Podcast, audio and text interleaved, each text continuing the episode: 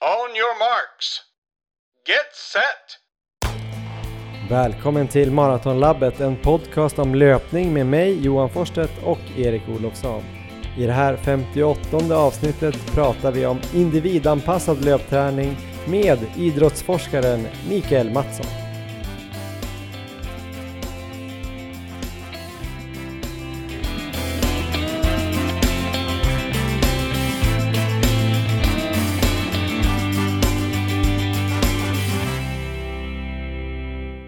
Morgon Erik, Eh, hur är läget? God morgon Johan, det är bra. Lite stel i benen fortfarande, men eh, det börjar bli bättre. Hur är det själv? Ja men det är samma här. Det är ganska bra. Lite trött, kanske sover lite för lite.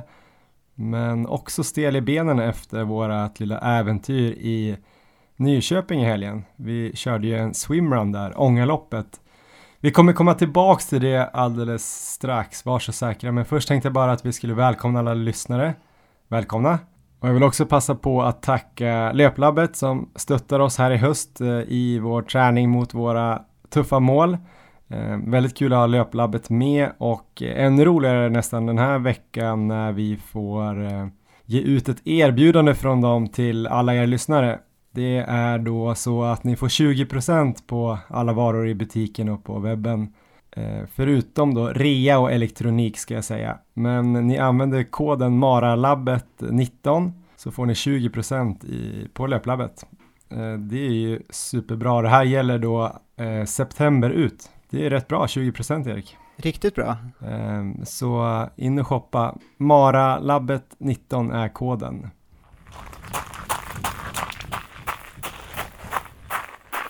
Vi nämnde där Erik att vi har lite stela ben. Eh, jag ska också säga här innan vi fortsätter, det kan vara en eh, ganska glad bebis som eh, låter här i bakgrunden då och då. Då får ni väl eh, ha överseende med det. Det är Elmer.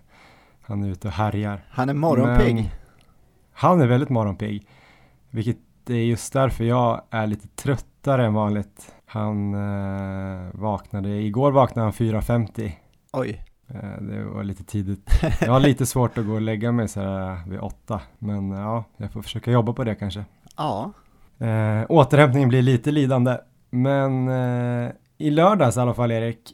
Hur gick egentligen den här swimrunnen? Är det det som är det viktigaste som har hänt eh, de senaste två veckorna? Ja, men tar vi förra veckan så var det ju en lite speciell vecka för mig, eller för oss egentligen. Vi brukar ju, vi brukar inte träna så mycket tillsammans. Det har väl hänt någon gång då och då att vi har fått in något långpass ihop, men eh, väldigt sällan. Men förra veckan så körde vi faktiskt tillsammans vid tre tillfällen. Just det. Eh, och det började ju på måndagen när vi var ute och provade Lidingöloppsbanan, som eh, jag har insett nu är stenhård. Ja, men du tyckte ju att den var ganska lätt va? Nej, det kan jag inte säga, utan eh, eh, jag fick ju helt enkelt sänka min volym lite förra veckan, just för att eh, det vart eh, lite tuffare löpning än jag är van vid med alla de här backarna. Eh, men det var ett härligt pass ute på Lidingö, och sen så var jag tillbaka redan på onsdagen igen. Och då gjorde vi, vad ska man säga, någon slags swimrun-debut i träning i alla fall, när vi körde en dryg timme där.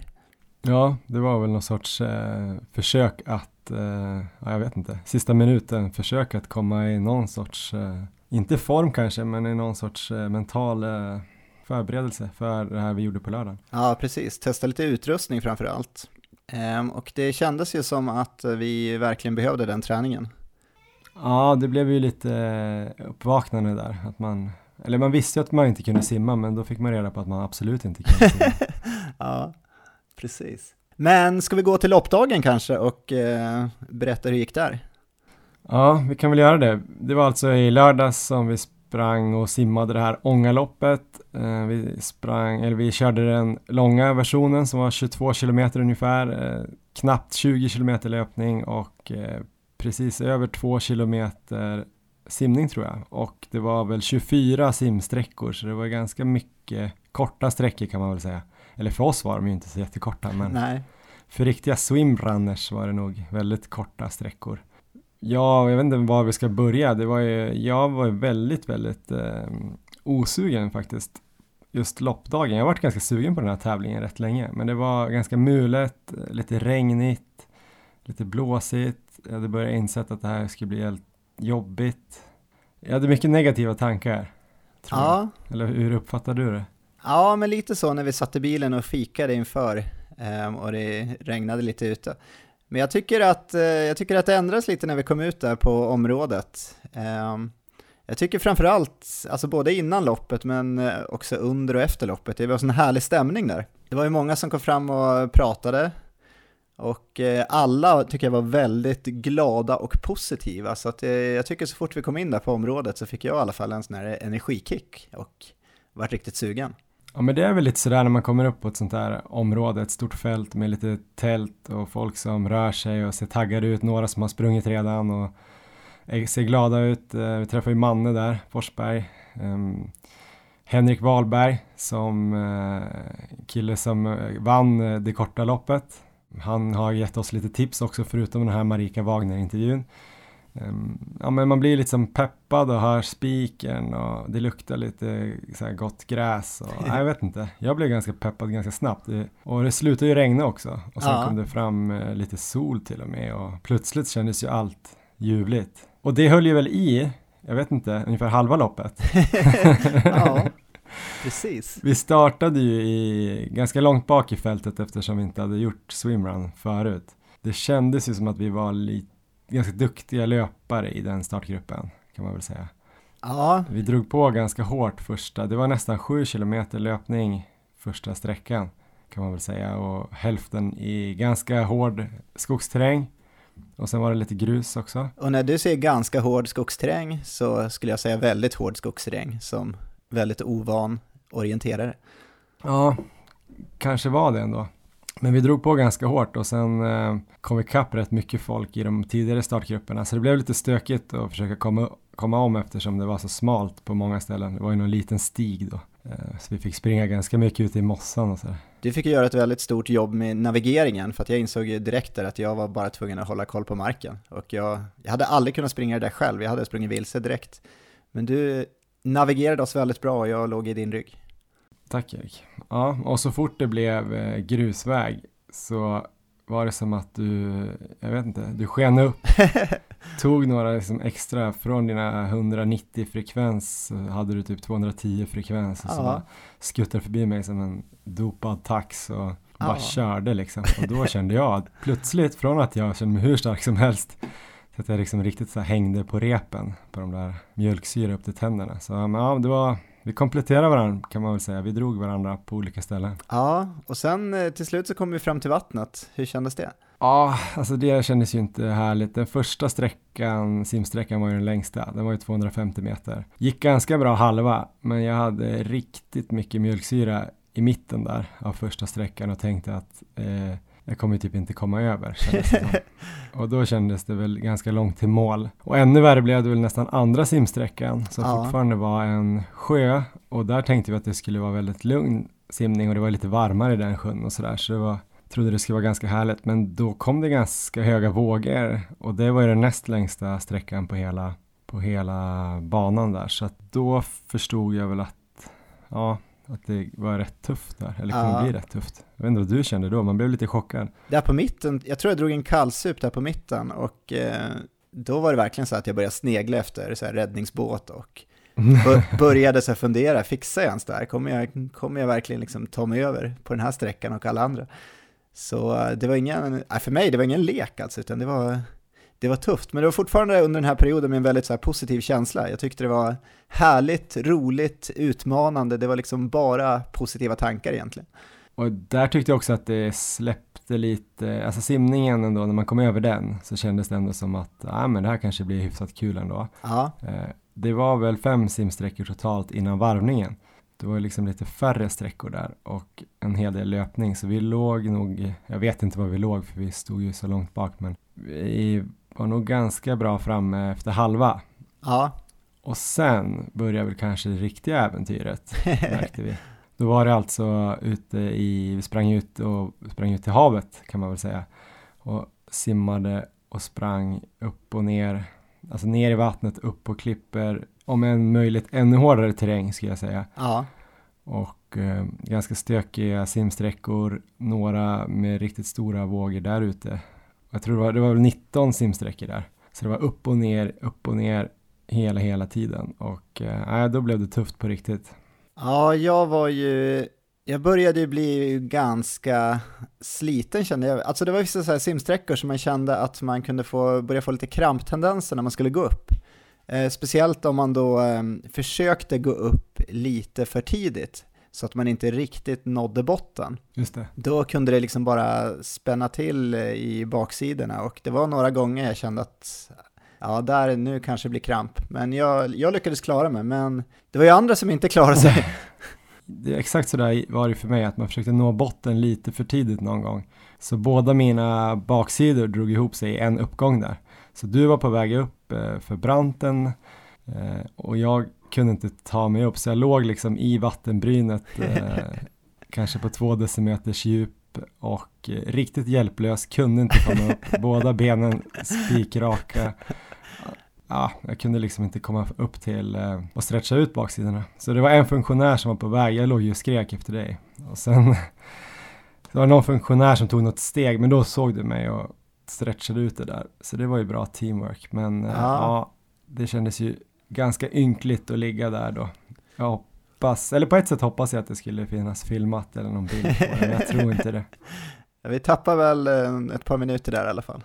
Det var väl, ja precis, något sånt. Och sen, men sen var jag väl mest orolig att jag inte skulle riktigt kunna fullfölja eller att det skulle bli värre för det var kanske fem kilometer kvar då ändå. Ja, precis. Eh, men eh, jag vet inte, det gick ändå förvånansvärt bra att springa efter det. Jag kanske fokuserade lite mer på teknik och sen verkligen då, när du sa också att du hade fått lite krampkänning, ja. så kände jag mig väl inte riktigt lika värdelös och så var jag väldigt noga med att verkligen ta mig upp och ner eh, lite smidigare och inte riktigt lika stressigt. Ja, men om det här var någonting negativt som hände för dig så hände det också någonting väldigt positivt i slutet av det här loppet.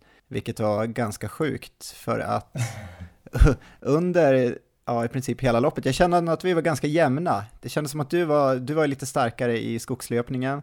Jag hängde på där och sen så kunde jag trycka lite mer när det vart någon slags grusväg eller mer enkel löpning. Simningen kände jag att vi var jämna på. Um, där låg vi båda och kämpade på tyckte jag, men vi kom fram ungefär samtidigt och sådär. Så att var, jag tyckte vi kompletterade varandra bra och det höll ju i sig ända till de sista så här, tre, fyra simsträckorna. Och då har jag ingen aning vad som hände, men då plötsligt var du så här, 30 meter före mig i simningen. Varenda sträcka. Så kan du berätta, liksom, vad, vad hände? Hur, hur lärde du dig att simma här under loppet? Var, var det några tekniska genidrag du hittade på eller? För, ja. Men, jag vet inte, jag tänkte ju hela tiden att det var du som gick in i väggen. Men eh, annars så var det väl kanske bara, det var lite likt när jag simmade Vansbro. Eh, det är ju tre kilometer simning i klassiken där. Då var jag ganska dålig första kilometern. Började hitta något andra kilometern och sen sista när det är lite motströms. Då var jag plötsligt så ganska bra simmare. Men det var ju för att jag fick ju ganska stor del av min eh, totala årsvolym på det loppet eh, i simning. Så det var ju ja. ganska mycket träning liksom. Ja, och lite så kändes det nu också att jag fortsatte, fortsatte ändå hålla någon, ja, försökte hålla någon sorts teknik i varje av de här simsträckorna för att göra av med så lite energi som möjligt och inte få kramp i baksidan. Och så bara kände jag väl också att jag blev ganska less på simningen så jag ville bli, jag ville bli klar med den helt enkelt. Kanske skärpte till mig lite. Ja. Jag hittade nog lite bättre andning och någon gång körde jag så utan andning, typ att jag körde så här tio simtag eller någonting utan att eh, andas och så tog jag lite mer lite mer stopp och syre så bara körde jag tio liksom för att komma framåt för jag tyckte att jag hade så himla dåligt grepp i vattnet. Så jag vet inte vad det var. Eh, jag simmade lite rakare tror jag. I början simmade jag ju alltså bara fram och tillbaks, alltså åt sidorna. Jag tror jag gjorde 10-20% längre hela tiden. Jag var alltid på väg åt fel håll. Ja, äh, det var imponerande och allt är ju såklart relativt. Vi vart ju omsimmade eh, väldigt frekvent och eh, jag var ju säkerligen dagens överlägset sämsta simmare. Men du var ju ändå där med mig fram till, fram till slutet. Så ja. ja. Nej, men det var, ju, det var ju peppande också, jag försökte hänga på dig där, men det var, jag kände ju att eh, för mig, det var ju typ tekniken som satte stopp. Det spelar inte så stor mm. roll om jag försökte veva på snabbare och sådär, utan det var bara liksom, det gick inget snabbare. Men eh, ja, till slut så var vi ju ändå färdiga med simningen. Ja, det var skönt och eh, då kunde vi trycka på ganska bra igen sista eh, sträckan. Eller det var otroligt skönt ska jag säga när vi hade simmat den sista. Näst sista var ju ganska lång. Eh, den var, den var jag inte sugen på. Men när vi kom eh, till eh, fast mark på, efter sista då var det liksom glädjetjut ju. Och då tryckte vi på ordentligt. Um, ja, det blev väl okej. Okay. Vi kom in som 19 lag bland typ 100 herrlag. Jag tror vi fick stryk av tre damlag och tre mixlag också. Eller något sånt. Ja. Uh, vi var väl uh, nästan 40 minuter efter segraren, vilket var ju helt uh, sjukt bra insats av dem. Ja. Um, vi är väl ändå rätt nöjda. Vi tänker väl att vi fick ut typ max från just den kapaciteten vi hade den dagen i alla fall. Ja, verkligen. Jag tycker vi gjorde ett riktigt bra lopp. Eh, sen så förberedelserna såklart var ju inte så optimala. Vi hade ju behövt simma väldigt mycket mer. Jag är också otroligt imponerad över de här bästa lagen, både på herr och damsidan och mixsidan. Alltså det är riktiga idrottsmän och kvinnor som, eh, som kör det här. Mm. För att eh, de är både otroligt starka i löpningen men också simningen, så det går ju riktigt, riktigt fort. Sen var det lite intressant, jag var ute och sprang med eh, vår kompis Olof här igår. Och han kände några som, som hade varit med i samma lopp här och placerade sig betydligt högre. Och eh, de hade mycket så samarbete med upp och nedgångar, att de liksom drog upp varandra, hjälpte varandra och eh, gick upp gemen, med någon slags gemensam teknik, både uppför och nedför. Så att där finns det väl lite mer också kanske vi kan eh, vässa på till en annan gång. Om det blir en annan gång. Men slutsatsen då, vad tycker du att det här gav det dig något eller förstörde något för träningen? Hur ska man tänka kring sådana här saker som man slänger in som inte är sin, sin prioriterade gren? Nej, men jag tycker det gav mig jättemycket, jag tyckte det var riktigt roligt. Alltså det var stenhårt. Loppet var, för mig var det riktigt tufft, jag låg på max uh, väldigt stora delar. Men det var riktigt, riktigt roligt. Så att uh, jag skulle absolut kunna köra swimrun igen och jag rekommenderar eh, alla som har funderat på att prova på det att verkligen köra. Sen mm. så kan man ju kanske träna lite mer simning än vad vi gjorde för att den här, de här simsträckorna var ju typ max vad jag klarar av. Alltså skulle det varit längre så skulle jag, jag skulle inte fixat det. Till exempel om man tänker Ötelö där längsta simsträckan är väl typ 1800 meter. Nästan totalt vad vi simmade på hela den här dagen. Eh, finns det chans i världen att jag skulle ens klara av att eh, köra det loppet. Det är lustigt att du säger det, för jag har faktiskt en gratis startplats till oss i Ötterlö. Jag tackade ja. Ja. Nej, då. Nej, där blir det ingen start någonsin. Det är svårt att se. Nej, men jag tycker också att det var kul och ganska stärkande ändå, en utmaning att ta sig igenom. Det var nästan skönt att det blev så hårt så att man fick kämpa lite mentalt, även om vi hade ganska gott mod hela tävlingen så var det några mörka stunder höll jag på att säga. Och eh, löpningen också var ju riktigt hård alltså. Så ja. De två milen var ju nära tröskel alltså. Totalt. Eh, så det blev ju ett jäkligt bra pass tror jag. Och lite tävlingsträning. Eh, ehm, ja, jag tror att det gav ganska mycket även om man har varit lite sliten efteråt här. Ehm, får se när man kommer igång ordentligt. Ja, och ett plus till hela så här swimrun-communityn också, för det var ju väldigt mycket positiva, positiv feedback så när vi sprang och passerade folk till exempel.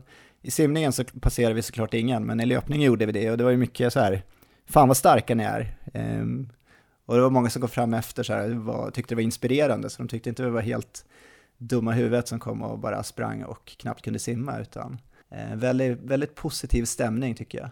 Mm, verkligen. Eh, vi måste gå vidare här Erik i vårt lilla avsnitt. Eh, swimrun, jättekul. Kanske är det våran grej för att bli duktiga löpare. Om vi individanpassar våran träning så kanske vi borde lägga in mer swimrun. Det vet man inte. Eh, vi tänkte prata lite om individanpassad träning. Det är därför jag har en så här ganska knackig övergång. Men eh, vi har pratat med eh, Mikael Mattsson, forskare, idrottsforskare vid Karolinska institutet och Stanford och eh, jobbar med massa olika spännande grejer. Han har varit med i ett avsnitt förut också. Alltid lika kul att lyssna på. Vi har pratat alltså med honom om eh, ja, men hur man ska individualisera träningen för att nå varje individ ska nå bästa effekt. Man kanske inte alltid ska eh, följa samma träningsprogram bara för att man springer samma sträcka till exempel. Uh, här kommer Mikael Mattsson. On your marks. Get set! Mikael Mattsson, idrottsforskare som är uppdelad på flera olika projekt kan man säga. Kan du berätta lite själv eh, om dig själv? Jag, jag tycker själv inte att jag är så uppdelad. Utan allt, allting handlar om, om individanpassning. Eh, som, är, som är temat för dagen, så det, det är rätt bra. Men jag gör det på lite olika sätt. Får olika input. Så att, dels så jobbar jag på, på RISE som expert digital hälsa. Och dels så har jag egna forskningen om genetik och träning och hur det funkar på, på Karolinska i Stockholm och Stanford universitetet i Kalifornien. Eh, och sen så försöker jag, jag har gjort hela tiden, försökt att få till sådana här eh, mer, vad ska vi säga, tredje uppdraget heter det ur, ur forskningssammanhang, alltså få ut det man gör till allmänheten. Eh, och en sån här podd räknas väl in där. Eh, skriva lite böcker och hålla lite föredrag och sånt hamnar där också.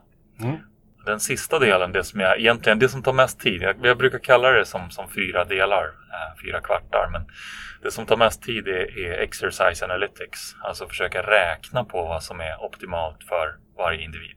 Mm. Och få till det så att det ska vara automatiskt och tillgängligt samtidigt. Att det inte bara är de allra, allra nördigaste, bara siffernissarna som kan använda det.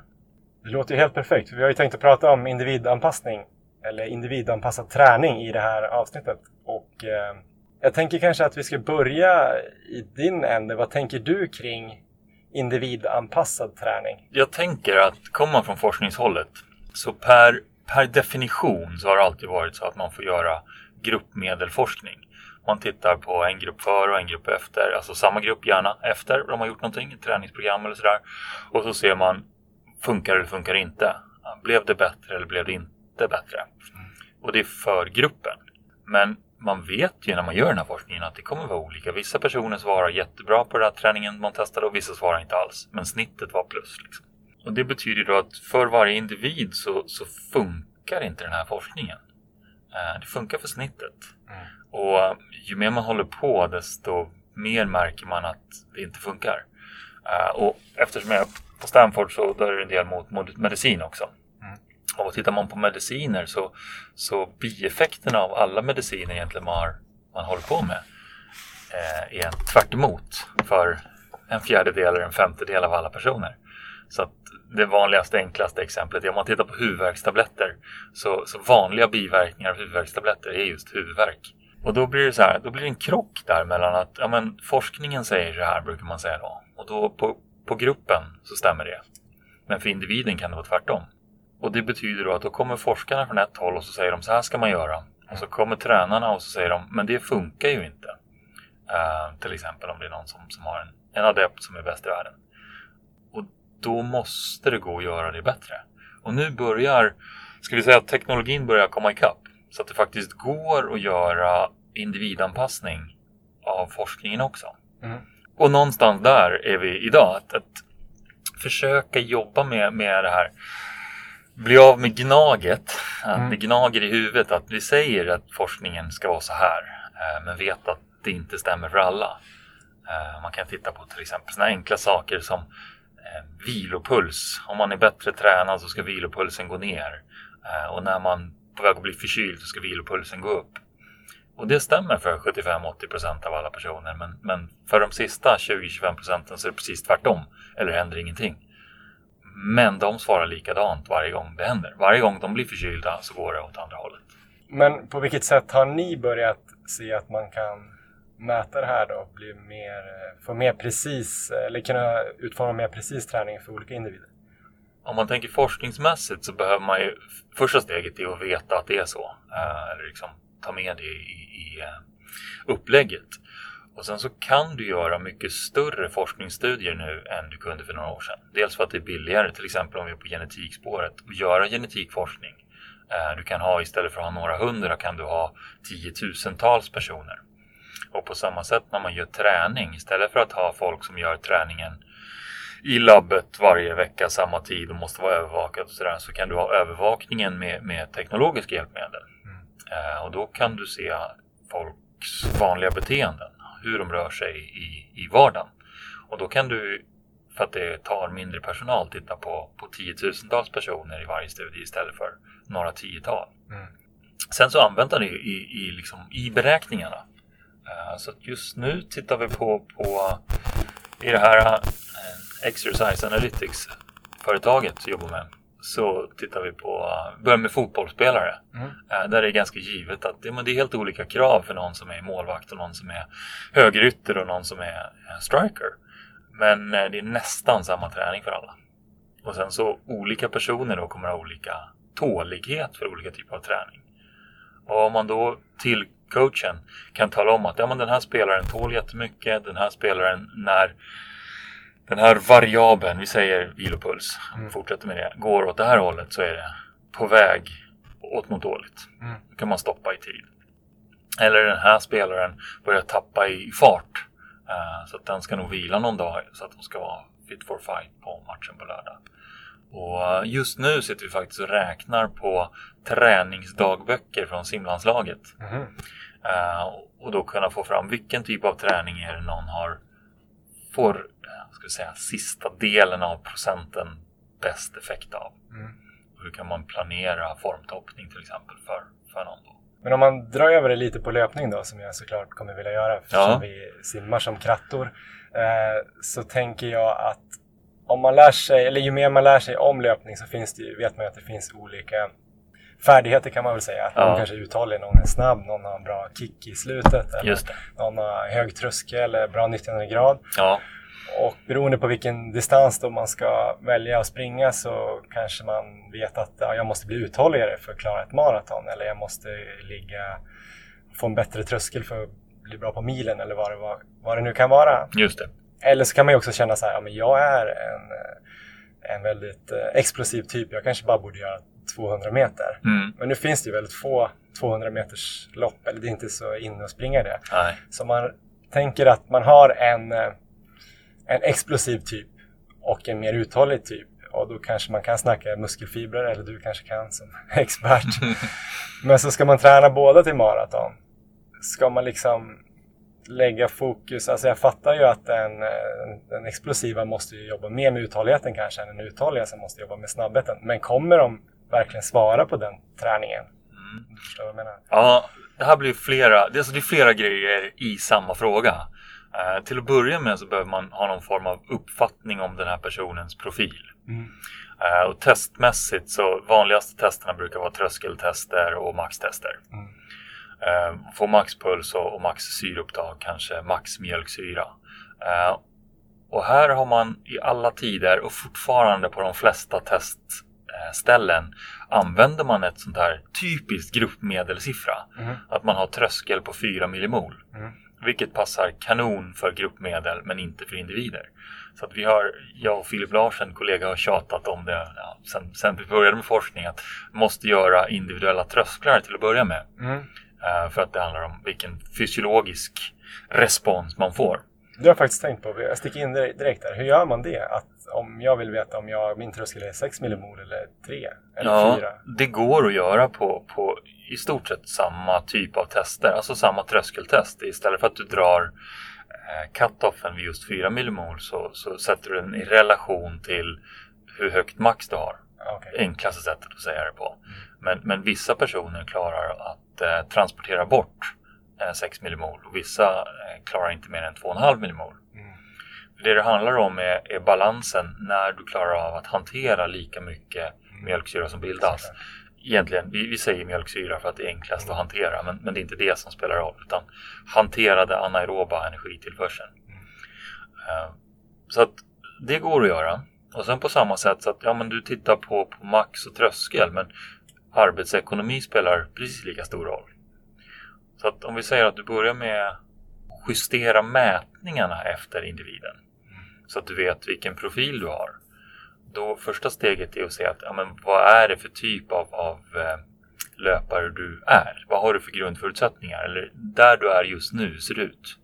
Vissa kommer att ha, ha mycket bättre arbetsekonomi. Då är det ju tacksammare att göra långa distanser. Mm. Maraton är ju lättare, eller ultra, om du har bra arbetsekonomi. Mm. Helt enkelt för det kommer att vara ett problem för dina motlöpare eller medlöpare att energin tar slut. Yes. Och andra har hög effektutveckling. Ja, men då kommer 1500 meters löpning vara bättre. Och sen så kan det vara olika också olika profiler. Du kanske har mycket bra överfart, riktigt bra på, på anaeroba sidan. Om du, vi kan dra ner det till de snabba muskelfibrerna. Du kanske fortfarande vill springa 800 eller 1500 meter. Men din taktik bör anpassas efter det. Så att är det så att ja, men du har hög fart. Ja, då är det smartare att du väntar med det till spurten. Du kommer att vinna spurten jämfört med någon som är mera jämn hög fart. Så att då har vi gått från att du måste testa personerna efter vilken individprofil du har. Mm. Eh, Du kan välja vilken typ av distans du ska springa. Du kan välja vilken typ av taktik du ska ha. Eh, Och så kan man veta också att det kommer att vara olika taktik om du ska vinna ett mästerskap eller om du ska hålla hög jämn fart. Så att det är olika profiler som slår världsrekord ganska ofta mot de som vinner mästerskapen. Och det är oftast eh, lägre hastighet på mästerskapen och sen så är det en spurt som, som gör för avgörandet. Och därför får man, man får väldigt sällan, eh, ska jag säga, någon som helt plötsligt slår ett världsrekord. Det blir liksom inga överraskningar på vem som slår världsrekordet. Men däremot så kan det bli överraskningar på vem som vinner mästerskapet. Mm. För att det är en annan typ av profil. Och har vi kommit så långt? En bra fråga det här som... eh, Jag bara ställer en fråga och sen... Sen är det klart Sen liksom. är det klart om ett tag. 25 minuters utläggning senare. äh, nej men och sen så kommer då, ja, men om nu jag nu har den här profilen och så vill jag träna mig till maraton. Vad kommer att vara bäst för mig? Och den är svårare att svara på rakt av. Mm. Men det kommer att vara olika. Och det här är inget nytt. Utan eh, det finns, det finns bra beskrivet träningsdagböcker på 50-talet i Sverige. Så Gunder Hägg och, och Dan Wern till exempel sprang exakt lika fort i stort sett. Slog världsrekord om varannat på 1000 meter och 1500 meter och sådär. Men hade väldigt olika upplägg i sin träning. Ja, Gunder Hägg körde mycket eh, lågintensivt och mycket fysisk aktivitet och bara ut och röra på sig och hade promenader inlagda på sitt eh, liksom, träningsdagbok. Medan Dan Wern var mera sprintig, mera intervallbetonad. Och kommer att svara bättre på det. Så att det enklaste sättet där, om man ska försöka få en hint utan att behöva göra några avancerade grejer, är den typ av träning du svarar bäst på. Är oftast den du tycker är roligast. Och det finns någon sån här feltänk, skulle jag säga, att man ska träna upp det man är sämst på. Och nu när genetikforskningen börjar visa att du kan faktiskt köra träning i ett halvårs tid. Du är på labbet, du är med din forskare som tvingar dig att göra det här och du får ingen effekt av den träningen. Det betyder att du kan fortsätta och du kan lägga ner väldigt mycket tid på träning som du inte svarar på. Trots att din granne eller din, din kollega från jobbet gör exakt samma sak och blir bara bättre och bättre och bättre. Så det kommer att vara olika, det ska man ha med sig. För det tänker jag ju just... eh, Det är ganska vanligt att man hör att man ska höja sin tröskel eh, närmare sitt max. Framförallt kanske på millopp eller kunna ligga lite över tröskeln här. Och då är det ju liksom att man hittar de här 1000 meters intervallerna. Och sen kommer man på att man kan ha lite långa tempon för att det är så jäkla jobbigt mellan 4 och 8 på en mil. Ja, Vill man träna på det och så går man ut och kör 5 kilometer i- runt tröskel. Men då menar du att för en person kanske det svarar superbra. Medan en annan behöver kanske ligga lite över och under tröskel eller intervallform eller... Alltså, det enda som är intressant i de här fallen du beskriver är ju hur fort det går att springa milen. Om det Mm. var det som var exemplet. Eller hur fort går det att springa maraton. Och förmågan kan du förbättra på olika sätt. Och gör vi det väldigt enkelt för oss så ju mer träning du tål och kan anpassa dig till desto snabbare kommer det gå. Och mer träning, ja men har du få timmar då får du köra dem lite hårdare. För då tål du hård träning få timmar. Har du många timmar på dig så kan du ta, ta det lugnare. Som, som någon form av superenkel grund där. Mm.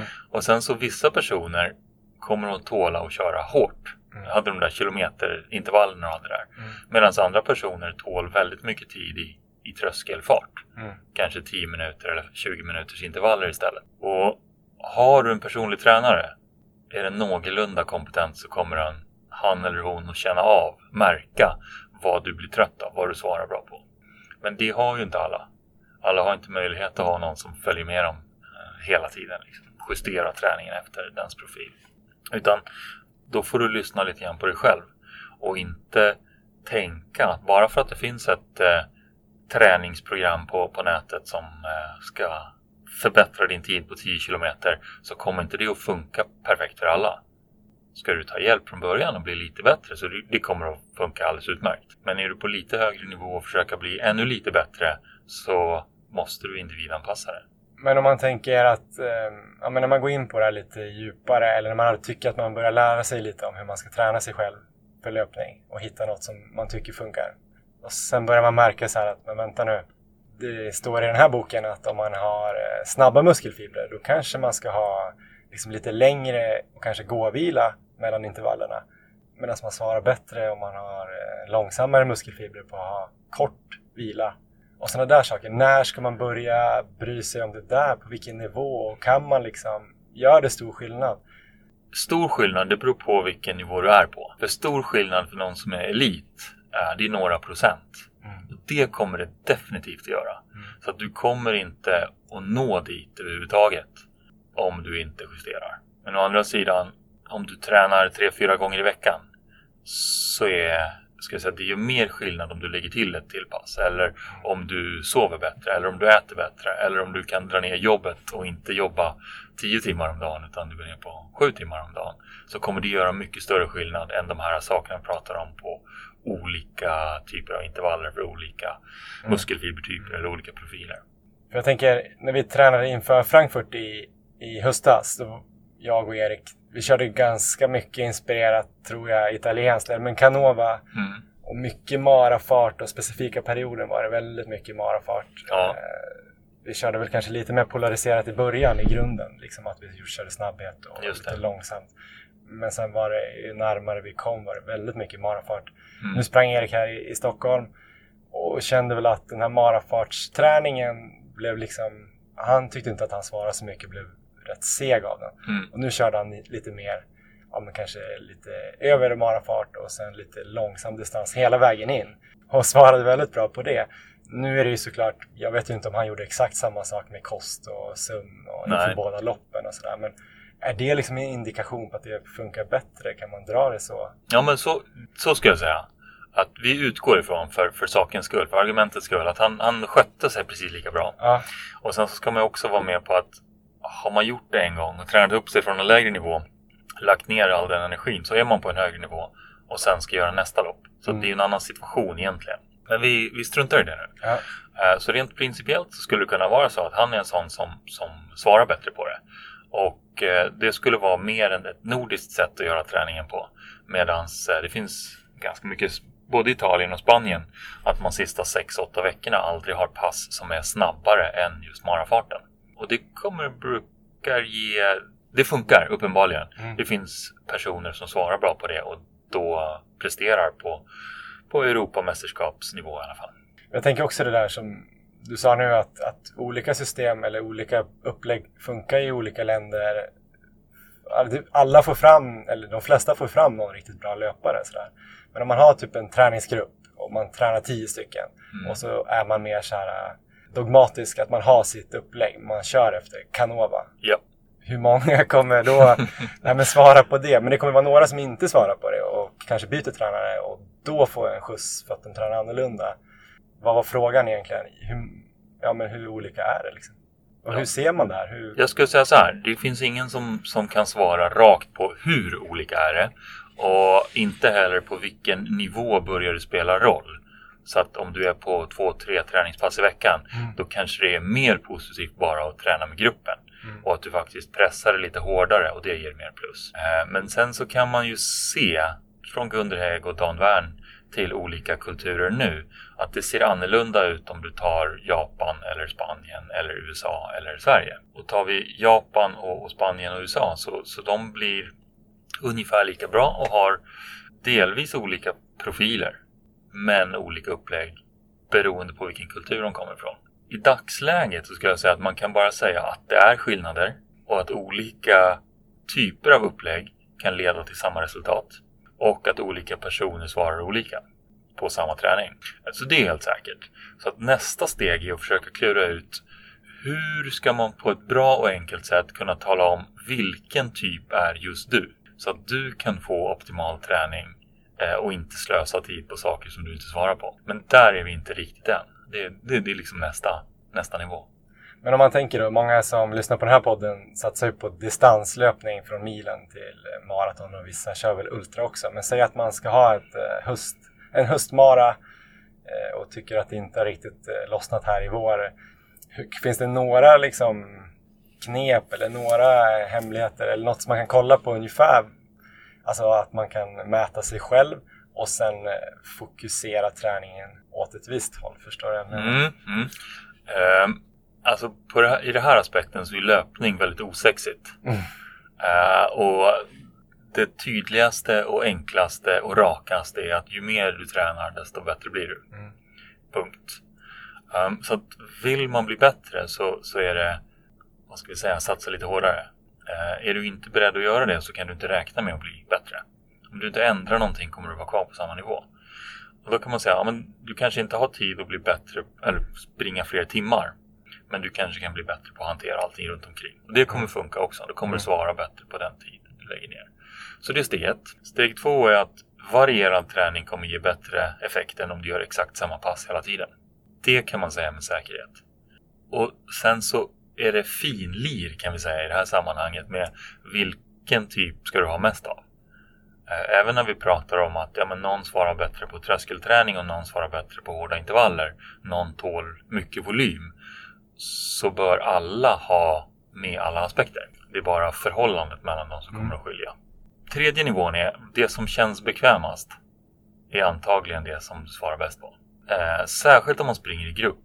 Mm. Så att de passen som du känner är enklare än vad resten av gruppen eh, säger Ja, det är antagligen de som du har störst förutsättningar för att klara av och bli bättre av. Uh, och sen så är det några andra pass där du tycker att det är svinjobbigt men resten av gruppen är nöjda och glada och liksom skuttar därifrån. Uh, det är nog de som du blir mest sliten av. Uh, du kanske måste göra de passen men du ska vara medveten om att du är mer sliten av dem och det kommer ta längre tid för dig att få full återhämtning. Men det är ändå meningen att göra de passen fast man då inte svarar lika bra? Eller får man effekt ändå? Förstår jag menar? Ja, och här är, ska jag säga, det vet man inte riktigt än. Mm. Är det så att du kan stryka vissa pass på individnivå och du inte svarar alls på dem? Eh, jag skulle säga att så långt som vi vet idag så är det att flera olika pass kommer att vara bättre. Mm. Eh, för att man kan säga då, även om jag svarar bättre på högintensiv träning säger vi, vi hittar mm. på det. Så kommer jag inte att klara av jättemånga högintensiva pass per vecka. Nej. Vi säger att istället för två, som vi säger låtsas i snittet här nu, så klarar jag tre och ett halvt. Men det räcker inte för, för ett fullt träningsprogram. Så om jag försöker få för mig att köra åtta stena, stenhårda pass i veckan, då kommer jag gå sönder av det också. Mm. Och då kan jag välja på antingen köra de där tre och en halv passen som, som jag tål och sen inte göra något mer. Eller lägga till. Och då lägger jag till annan typ av träning. För det tål jag. Så att du tål mer av varierad träning. Och varierad träning kommer göra att du presterar bättre. Jag tänker eh, finns det också olika, om man är olika typer så kan man ha liksom olika långa formtoppar. Oj oh ja. Och eh, behöver man göra olika, på olika sätt för att formtoppa sig? Behöver man tävla sig i form eller vissa kanske bara kan vara i form ett lopp och sådär? Ja och ja.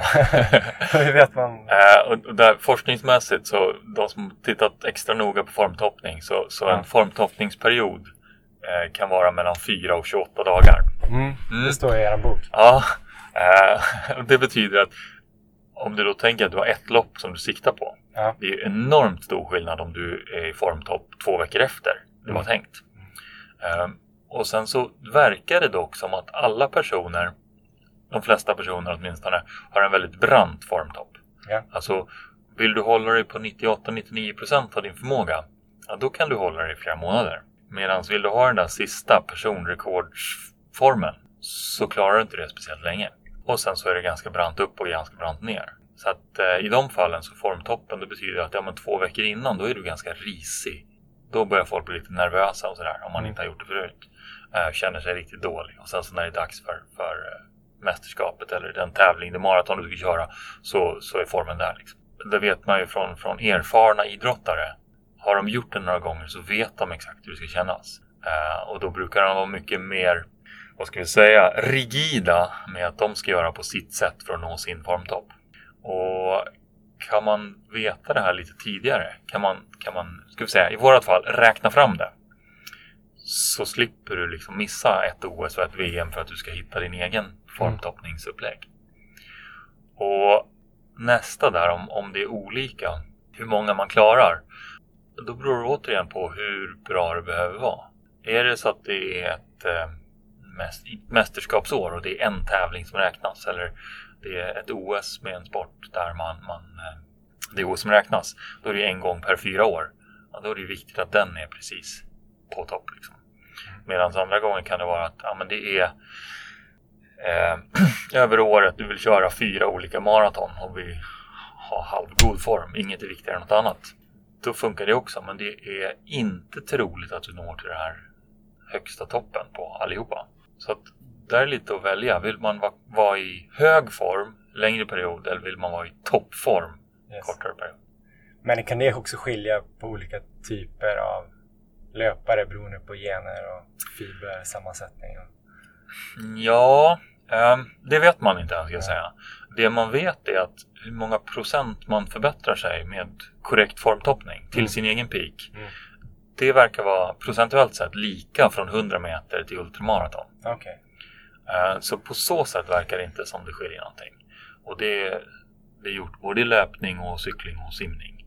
Uh, och det är samma storleksordningar oavsett om man är sprint eller om man är långdistans. Vad är det? Är det 4 procent?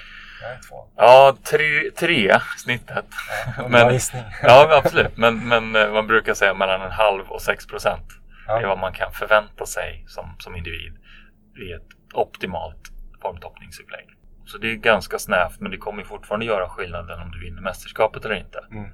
Eh, om du tänker att du ska förbättra din egen tid från 4 timmar på maraton till 3.45 så behöver du inte oroa dig så mycket om formtoppning utan då är du orolig om att få till träningen under en längre kontinuerlig period istället. En annan ganska, jag vet inte om den är specifik, men en, en fråga jag har gått runt och grundat på. Jag tänker att du kanske kan eh, ge svaret här. Men i vissa program, eller om man har vissa upplägg, så kanske man tänker att men som maraton är det ganska vanligt att man kör någon gång i den specifika fasen lite längre maratonintervaller, alltså maratonfart. Mm kanske 5 gånger 5 km eller 4 gånger 5 km med 1 km joggvila. Men man bygger upp mot det här om man vet att man har en specifik måltid som vi hade i fjol, 3 mm. timmar vilket är 4.15 fart ungefär eh, per kilometer.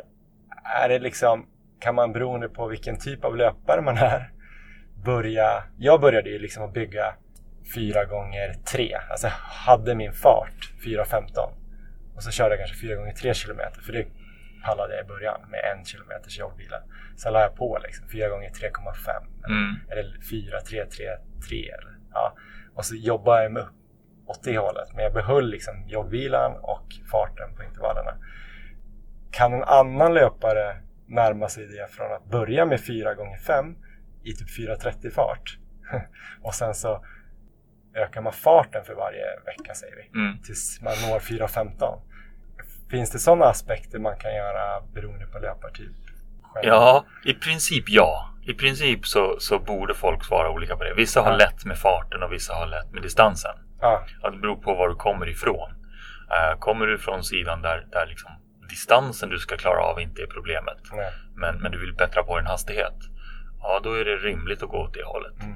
Uh, och tvärtom. Mm. Om du har hastigheten men inte klarar distansen så kan du gå från det hållet. Det är inte liksom hastigheten som är problemet det du vill göra med, med den här typen av specifik träning, maratonträning, eh, är att klara av eller bli så arbetseffektiv som möjligt i den hastighet du vill hålla på racet. Mm.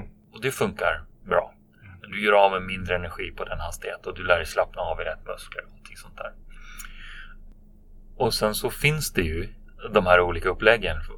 Du, du kan garanterat hitta olika tränare som propagerar för det ena eller det andra. Eh, och det finns ingen, vad jag vet, som har gjort någon, någon strukturerad studie på det. Nej. Att man liksom låter folk komma från till ett maratonlopp så får de göra bara öka distanserna och från andra nästa maratonlopp ett halvår senare när de är exakt lika bra tränade när de börjar det här upplägget. Eh, får de gå från att öka på hastigheten. Så att i, i min värld så är det givet att det kommer vara lättare för olika personer, olika mm. individer mm. att ha olika upplägg här. Beroende på, då är vi tillbaka till det här, vad hade du för tester? Vad, hur ja. ser din kapacitet ut idag? Och vad är det som behöver bättras på för att du ska nå det mål du har? Men jag skulle säga att eh, i dagsläget så är det empiri och inte tydlig forskning. Liksom. Men om man tänker, skulle man kunna hårdra det? Hur många olika typer skulle man kunna säga att det finns om man var tvungen att punkta ut olika löpartyper? Förstår du vad jag menar? Ja. Finns det liksom 80 olika eller typ så här, är det ungefär fyra? Det är den här snabba, det är den uthålliga, så finns det två mittemellan och då borde den snabba, alla ska köra samma lopp, alla kör halvmara, ja. den snabba behöver träna på en viss grej. Dels behöver de ju träna på en viss grej, men de behöver också träna det de svarar på. Mm. Och den uthålliga kanske inte svarar så mycket på snabbhet så den måste närma sig det på ett annat sätt. Så det tråkiga svaret är att det är kontinuerlig skala? Ja. Så att det, det, är liksom kontinuerlig ökning eller skillnad från, från den person som är mest extrem åt ena hållet till mest extrem åt andra hållet. Men om du hade ett sån här klassisk pistol mot huvudet och var tvungen att lägga in det i några Ja, grupper. det brukar vara möjligt att dela upp i fyra, fem grupper. Så att ur ett tränarperspektiv så är det ju helt plötsligt hanterbart. Om jag säger att du har 20 adepter eller 30 adepter mm. i din, din grupp och sen så är det olika för alla. Det är jobbigt att hantera. men om jag säger att ja, men de här 30 kan du dela in i fem grupper och de fem grupperna är olika. Då kan, kan man faktiskt förvänta sig att tränaren ska kunna ska vi säga, justera till fem olika träningsupplägg för de här fem olika grupperna. Så det får väl bli mitt mitt eh, pistol mot huvudet svar på det. Ja, men det är bra ändå. Då har man ju smalnat av det lite grann i alla fall. Och det blir med största sannolikhet betydligt bättre. Ja. Om man inte försöker knöka in alla i, i one size fits all träningsupplägg. Ett klassiskt exempel, det är ju inte löpning då, men det är ju skidskytte, Wolfgang Pichler. Mm. Jag vet inte om det bara är att han får mycket skriverier för att han är härlig, härlig tysk. Men han kommer ju ofta in, eller han har kommit in två gånger i alla fall i Sverige och kört en viss typ av träning. Jag tror han kör ganska lika, eller det är i alla fall utåt sett man får intrycket att han har sin filosofi. Vissa liksom, och vissa pikar och man får höra väldigt mycket om hur han eh, trollar med dem. Medan några liksom bara totalt försvinner och slutar typ. Mm. nu mm. det låter ju kanske lite orättvist mot Wolfgang, men, men ungefär så om man ska hårdra det. Är det just eh, ett exempel på det här att ja, sju av tio i en träningsgrupp kanske svarar på en viss träning? har några tankar kring det? Ja, men det skulle jag säga. Till att börja med, så det går ju inte att argumentera mot track record. Nej, nej, nej. Utan det är ju helt, helt enormt. Ja, ingen att, har gjort något liknande att i modern tid i alla fall. helt olika generationer, tre olika generationer med helt olika bakgrund och nå världsresultat med det. Eh, sen är det intressant att han, han tog egentligen bättre åkare i Ryssland. Mm. Eh, men funkar inte alls där. Eh, tränat i Tyskland och inte funkat bättre där. Eh, så det är någonting som verkar funka. Vi, kan, vi skulle kunna tänka sig att ja, men det är den genetik som finns i Skandinavien mm. som passar för den typen av träning. Men, men annars så, den typen av upplägg, att veta att den här träningen, om du tål den, så leder den till att du blir bäst i världen. Mm. Det är ovanligare i Sverige. Helt enkelt för att vi har så få personer att, att satsa på. Eh, och mera sånt som har sedan sen länge eh, sedan Sovjettiden åtminstone, eh, genomförts i, i mer totalitära ja. länder. Där man har många personer som man kan köra in genom början på tratten på systemet och sen vet man att den som tål det här kommer att bli riktigt, riktigt bra. Eh, så det, det är olika filosofi på det. Mm. När ska man börja tänka, eller vad ska man dra för slutsatser av den här intervjun? Ska man tänka på det här med att ja, jag borde vila lite mer, stå vila eller jag borde köra mer eh, tempon eller mer fartlek? För att det borde jag svara mycket på. Eller? Om vi ska ta det på olika nivåer. Ja. Så att sammanfattningsvis, om, om man är på motionsnivå, om, man, om man säger att man bara ska komma igång, så är det viktigare att göra mer. Eh, och det är större sannolikhet att göra mer om man gillar det och om man känner att det blir bättre. Det. Så att då är det gå på, inte liksom trycka in sin träning i de träningsupplägg som, om vi säger att man har läst ett träningsprogram och så står det så här ska du göra idag.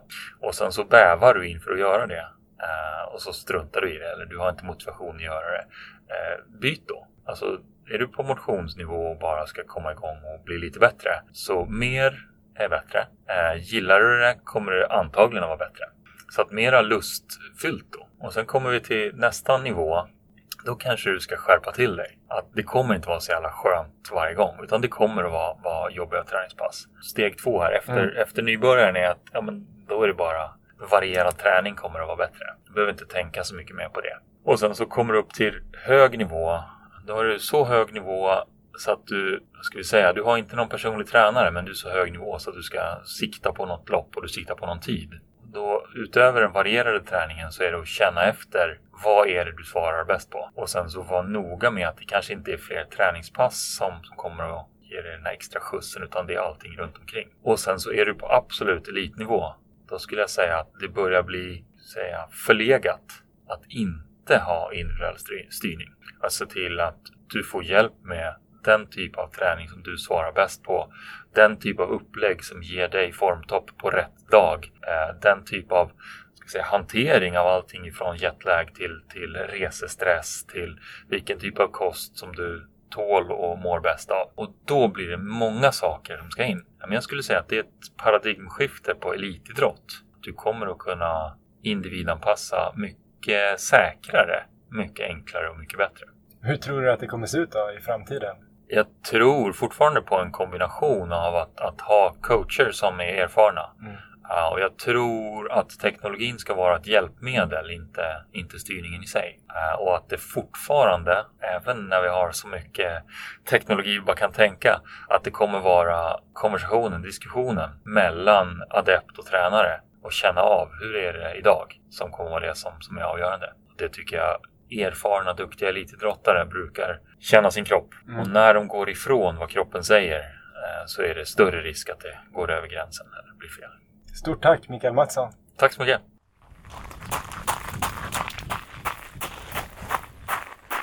Ja, då får vi tacka Mikael Mattsson för den intervjun. Erik eh, Olofsson, lärde du dig något om eh, individualisering? Ja, ja absolut. Och eh, det är ju bra att kanske ta med sig att man inte ska vara för rädd att träna mycket av det man är bra på. Nej. Utan eh, det kan ju istället vara det som, som man får mest effekt av.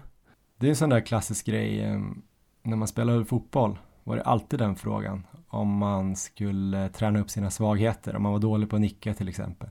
Skulle man bara nicka då för att bli en bättre komplett spelare eller skulle man jobba på sin fantastiska vänsterfot? Ja, precis. Där var det alltid olika synsätt. Som Leo Messi, ska han jobba med sin högerfot eller ska han fortsätta vara bra på att dribbla och eh, skruva in den med vänstern i krysset? Ja. Eh, det känns som det är mer och mer det här att man ska jobba med sina styrkor för att liksom verkligen sticka ut tycker jag. Om man inte är någon sorts mittfältsmotor. Ja, men det är väl någon slags kombination och sen så får man fundera vad man har för mål och eh, hur man bäst ska nå det målet helt enkelt. Men det är spännande att det är så inom löpningen också. Att, eh, för, för mig har det varit lite, om jag tänker att jag är lite av en eh, mer explosiv, snabbare typ. Vi kommer komma in mer här på det här med muskelfibrer alldeles strax. Men så jag kanske föregår lite grejer. Men om jag tänker att jag ska bli bra på maraton så tänker jag att jag måste ju såklart springa längre och bara jobba uthållighet. Men att man då kanske ska ha med sig att man ska göra det på ett annat sätt än en annan person eller kanske fortsätta springa det här som man är bra på så att man inte släcker det helt och så blir man bara en medioker löpare på alla distanser. Ja. Nej, men det var spännande att höra hans resonemang och eh, jag tror, eh, sen kan man väl alltid fundera på hur viktigt det är på våran nivå. Börjar vi komma upp till att vi måste verkligen skruva på de här detaljerna? Eller ehm, ska man bara lägga in mer löpning? Du har ju lagt in mer och mer löpning. Jag kanske som känner att jag har ungefär tid att eh, träna 8-9 mil. Då kanske det är bäst att skruva på det så absolut bäst jag kan såklart. Ja, jag kan väl känna lite det nu att uh, rent volymmässigt då, om man tar jämför med när vi började med podden till exempel så har jag fokuserat mycket på det som Mikael Mattsson pratar här om att lägga in mer löpning. Ehm, mm. och försöka komma upp i den här volymen. Nu börjar jag ändå komma upp, känner jag, på de nivåerna att uh, det är nog dags att börja liksom skruva på de här detaljerna um, mer med kanske eh, muskelfibrer, intensitet och sådana för att få de här extra, extra procenten. Jag tror inte jag kom, snart kommer kunna göra så mycket mer med själva volymen. Nej men det är ju intressant. Nej men då är det kanske som Hansa också var inne på, att man, det, vad man gör runt om. Typ återhämtning, mat och sånt där. Men om Ja. man spikar de grejerna också, då är det som sagt träningen man har att göra. Och vi tänkte prata lite mer här om det här med muskelfibrer och olika löpartyper, så gott vi kan. Vi är ju inga forskare. Vi var inne och nosade lite på intervjun, eh, tänkte kanske utveckla det lite grann vad jag tänker. Och du kanske kan dra lite, eh, som en gammal idrottslärare, om de här olika grundtyperna av muskelfibrer. Ja, ja men jag har ju lyssnat lite på eh, eh podcast där eh, Dr. Andy Galpin har varit med. Han har varit med bland annat på Joe Rogans podcast och eh, ja, han har varit med på de flesta och han är alltså eh, forskar på muskelfibrer och mer ur ett så här, prestationsperspektiv, inte då som kanske de flesta gör, forskar mot sjukdomar och så. Um, och han är väldigt bra på att snacka, så att uh, väldigt intressant person. Um, och man kan väl säga när det gäller muskelfibrer, om vi ska dra det kortfattat, att det finns ju det finns ju långsamma muskelfibrer, det finns eh, snabba muskelfibrer, sen finns det en ännu snabbare variant som eh, på engelska kallas för Type 2X. Och den finns med, hittar man kanske framförallt hos djur, typ lejon har mycket av den, den varianten. Men för att förenkla kan vi säga att det finns långsamma och snabba muskelfibrer. Sen finns det många muskelfibrer som är så kallade hybrider som ligger någonstans mitt emellan. Och det är ofta de där hybriderna man kan med träning rikta till att bli långsamma eller snabba. Just det. Så uthålliga, långsamma är typ 1 och typ 2 lite snabba och kan vara mer eller mindre uthålliga. De här typ 2X är ju inte alls uthålliga men väldigt explosiva. Ja, precis. Jag brukar gilla om man verkligen skulle tänka personer som muskelfibrer. Ja, Då tänker jag att typ 1 är liksom lite Anders Södergren, ni vet den här skidåkaren som alltid låg uppe och drog i ett jämnt hårt tempo men hade ju noll kick eller noll spurt. ja, Eh, typ 2 tänker jag kanske, eh, Fredrik Ljungberg tänkte jag på. ja, fotbollsspelaren. Snabb men ändå uthållig, han kan springa en hel match liksom i, eh, och klara det. Och sen typ 2X sen känns det som Usain Bolt eller Marion Jones eller någon sån där. Eller vad tror du? mycket bra indelning tycker jag. Mm. Och ehm, för att ta reda på då vilka, hur man helt enkelt är uppbyggd själv, det går ju såklart att göra sådana här muskelbiopsier som eh, varken du eller jag har gjort det och det ska ju vara ganska smärtsamt som jag förstått det. Men jag tror man ändå om man bara funderar själv så kan man nog få en ganska bra idé om eh, vilken typ av löpare och hur man själv är uppbyggd. Om man är den här typen som kanske har nästan samma pers på 10 km som maraton, att farten är, alltså inte totaltid, utan att eh, snittfarten är ganska lika, då är man troligtvis uppbyggd av mer långsamma muskelfibrer. Men om man känner att man har en ganska hög högsta fart, man kan spurta ifrån sina träningskompisar och det skiljer betydligt mer i snitttid mellan persen, så har man troligtvis mycket mer snabba muskelfibrer. Så det går nog att bara ha en ganska bra idé själv om man funderar lite. Jag kollade eh, lite den här um, Science of Running, en bok eh, från Steve Magnus. Och där stod ju lite olika, och just som det här med att eh, mäta sina olika rekord är ju en bra grej. Om man har gjort en bra tävling på alla distanser, då ser man ju ganska tydligt åt vilket håll man lutar. Just det. Men också tyckte jag det var kul det med att man kan kolla laktat. Ja, Alltså hur mycket max laktat eller mjölksyra om man ska förenkla det man kan få upp om man kör en riktigt, riktigt hård eh, all out eh, intervall. Så Just kan man det. mäta hur mycket eh, laktatet stiger och beroende på hur högt det går. Man brukar ju säga att den här tröskeln är 4 millimol men maxet kan ju vara olika på olika personer och den här tröskeln kan ju också vara olika på olika personer. Då. Men jag tyckte det var lite spännande för vi gjorde ju en, eh, ett progressivt eh, aerobt löptest på min utbildning förra hösten. just det. Och eh, då var det egentligen inte meningen att vi skulle ta någon laktat, men vi skulle göra laktattester efteråt.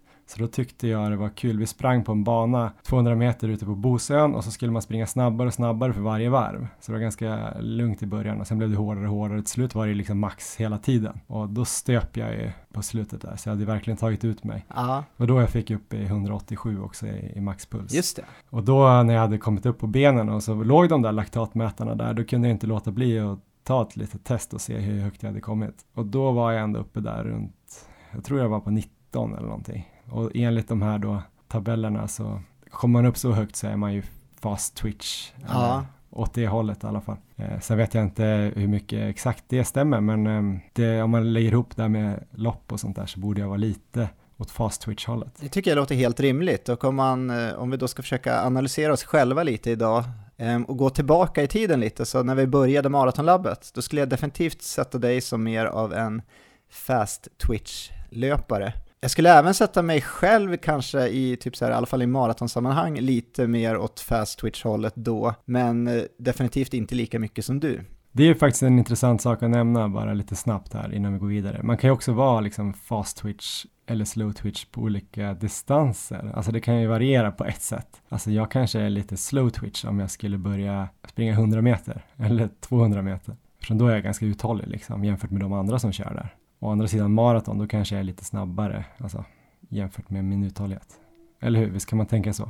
Ja, det är definitivt. Men eh, om vi nu blickar framåt till idag, för det är väl kanske det mest intressanta, så tror väl ändå jag att jag under den här, de här ett och ett halvt åren som vi har kört nu har gått mer kanske åt slow twitch-hållet. Eh, det har säkert du också gjort, men eh, jag skulle väl, om jag skulle nu klassa oss just nu, skulle jag nog ändå säga att du är kanske en fast twitch-löpare, medan jag själv kanske börjar gå åt slow twitch-hållet.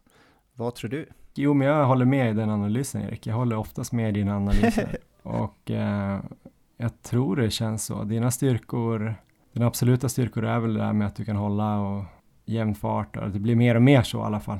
Kanske inte att du kännetecknas av den här extrema kicken i slutet, även om du har grymma avslutningar. Um, så jag kan nog hålla med och det är ju så också, de har ju mätt folk, just i frågan om man kan förändra sin muskelfibersammansättning så sa ju du också att vissa muskelfibrer kan man ju förändra lite med träning, att man ja. kan ändra lite. Och förut har det i alla fall varit sagt att det är lättare att bli uthålligare, få uthålligare muskelfibrer än tvärtom.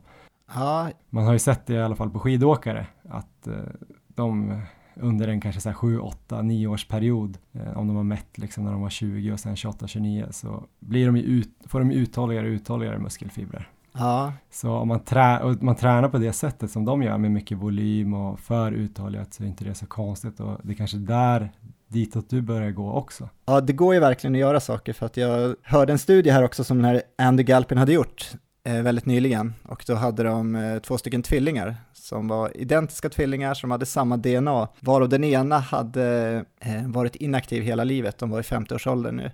Han var lastbilschaufför och rörde i princip ingenting på sig, medan hans bror hade sprungit maraton och halvmaraton och Ironmans under de senaste 30 åren. Och eh, när de då hade gjort sådana här muskelbiopsier på dem så kunde de se att eh, lastbilschauffören hade 40% långsamma, 30% snabba och 30% av sådana här hybrider eh, muskelfibermässigt, medan eh, killen som då hade sprungit maraton under de sista 30 åren hade 90% långsamma muskelfibrer och 10% snabba. Så att det går att göra mycket. Ja, men eh, jag tänkte bara om vi ska komma också till varför det här är intressant då. Det är ju såklart att eh, kanske att man ska anpassa sin träning efter vilken typ av löpare man är. Det låter ju självklart, men just det här med muskelfibertyp kanske man inte har tänkt så mycket på. Man kanske mer har tänkt på att ja, jag måste springa mer om jag ska börja springa maraton. Jag har bara sprungit millopp. Det är ju en självklar grej, men just det här att det kanske är olika för en med långsamma muskelfibrer eller för sådana här hybridfibrer, hur man flyttar sin laktattröskel till exempel.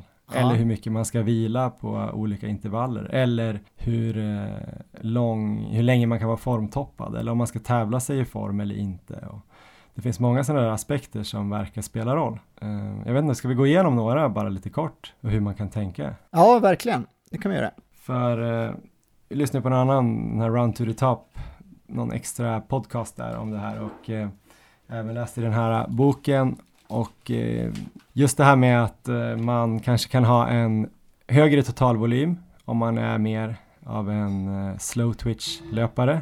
Att de här fast twitch, om de har för hög volym så tröttar de ofta ut sina snabba muskelfibrer och får inte riktigt lika mycket ut av sin träning. Just det. Trötta. Även eh, återhämtningsrundorna ska ju vara långsammare då tydligen om man är lite mer fast twitch. Ja, får jag koppla direkt till oss två då så är det, det är lite så som vi gör också, man sätter dig mer som fast twitch-löpare. Mm. Um, så har ju du lite lägre volym och skulle du gå upp på de volymerna som jag springer då som kanske lite mer slow twitch så skulle det troligtvis inte bli så bra. Kanske skulle bli bra, men eh, det är väl risk att du kanske skulle bli sliten eller skadad. Den andra punkten tyckte jag var intressant här som du tog upp och det var ju just att som fast twitch-löpare kanske man ska ha lite långsammare återhämtningsrundor. Om jag kopplar det till oss så det är ju någonting som jag ändå fått känslan av att du har ganska svårt att göra. Mm. Ehm, Så här kanske vi är något på spåret. Du kanske behöver sänka farten på dina distanspass, Johan. Vad tror Mm. du om det? För att, eh, ja, då, det, då kommer du vara fullt laddad för dina kvalitetspass. Och eh, ja, det kanske, det kanske är någonting att fundera på. Ja, jag sprang faktiskt och funderade på det lite igår för att jag känner ju att eh, känslan har varit att jag har varit lite småtung i benen eh, på sista tiden. Nu har jag gått upp eller jag har varit bättre att hålla min volym där runt 8-9 mil. Men även lite under våren så kände jag ofta att jag tog slut tidigare i benen än, än i flåset så att säga. Ja, Även på något lopp där, eh, söderrunt bland annat. Så då funderar jag lite grann på, även om inte jag tycker att jag springer så här jättesnabbt och även pulsen är ganska låg när jag springer mina distanspass, runt 75% av max, ja, så kanske ändå blir då att jag nöter lite för mycket på mina snabba muskelfibrer och inte riktigt är där när jag ska göra mina hårda kvalitetspass, vilket jag då kommer sota för för att jag inte får ut lika mycket av dem. ja, Så det kan ju vara en grej att jag kanske inte förlorar så mycket på att testa och ligga ännu lugnare. Kanske bara bli härligare, vara ute och mysa, ehm, men kanske få ut mer på de här riktigt viktiga passen. ja. Och ligger du på 75% av maxpuls ganska stabilt under dina distanspass, då tycker jag du ligger ganska hårt på dem. För det är ju så här min maxgräns när jag kör distansträning, att jag vill inte gå över 75%. Men jag ligger ofta eh, betydligt lägre.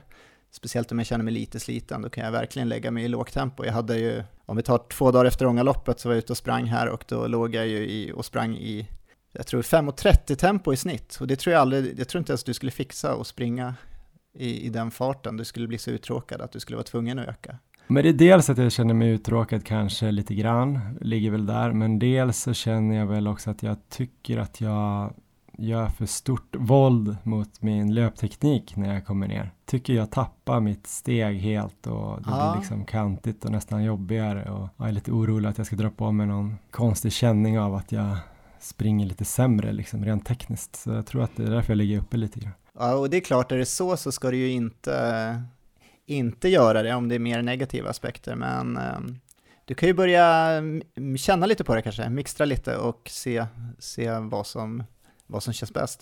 Absolut. Eh, en annan grej är ju att om man är den uthålliga typen så verkar man kunna hålla sin formtopp längre, eh, vilket ju kan vara intressant om man kommer in i en eh, extrem tävlingsperiod så kan man kanske sva- eller klara sig ganska bra länge där medan fast twitch verkar ha kortare fönster när man är riktigt på topp.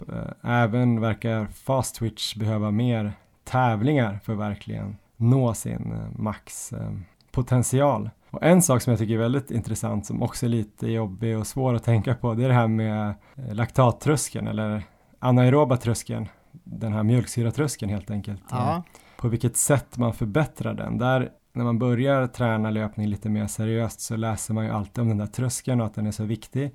Och det är den man ofta mäter på labb eller om man själv har en sån där mätare. Då brukar man ju tänka att ju närmare den är sin maxkapacitet eh, desto snabbare kommer man ju kunna springa då. Men då vill man ju höja den och då vill man ju ofta, då hör man ju ofta att man ska ligga och pressa den där. Man ska ligga strax under och köra antingen kanske 1000 meters intervaller börjar man med 8 gånger 1000 i tröskelfart eller man kör lite längre trösklar, kanske 20-30 minuter sammanhängande och så här, försöker liksom hela tiden eh, flytta den där eh uppåt. Men då visar det sig, om jag läser om det här lite grann, att eh, det verkar vara mer att uthålliga löpare eller typ 1-löpare, slow twitch, eh, svarar mycket bättre på det och ligga kanske i långa tempon precis under tröskel.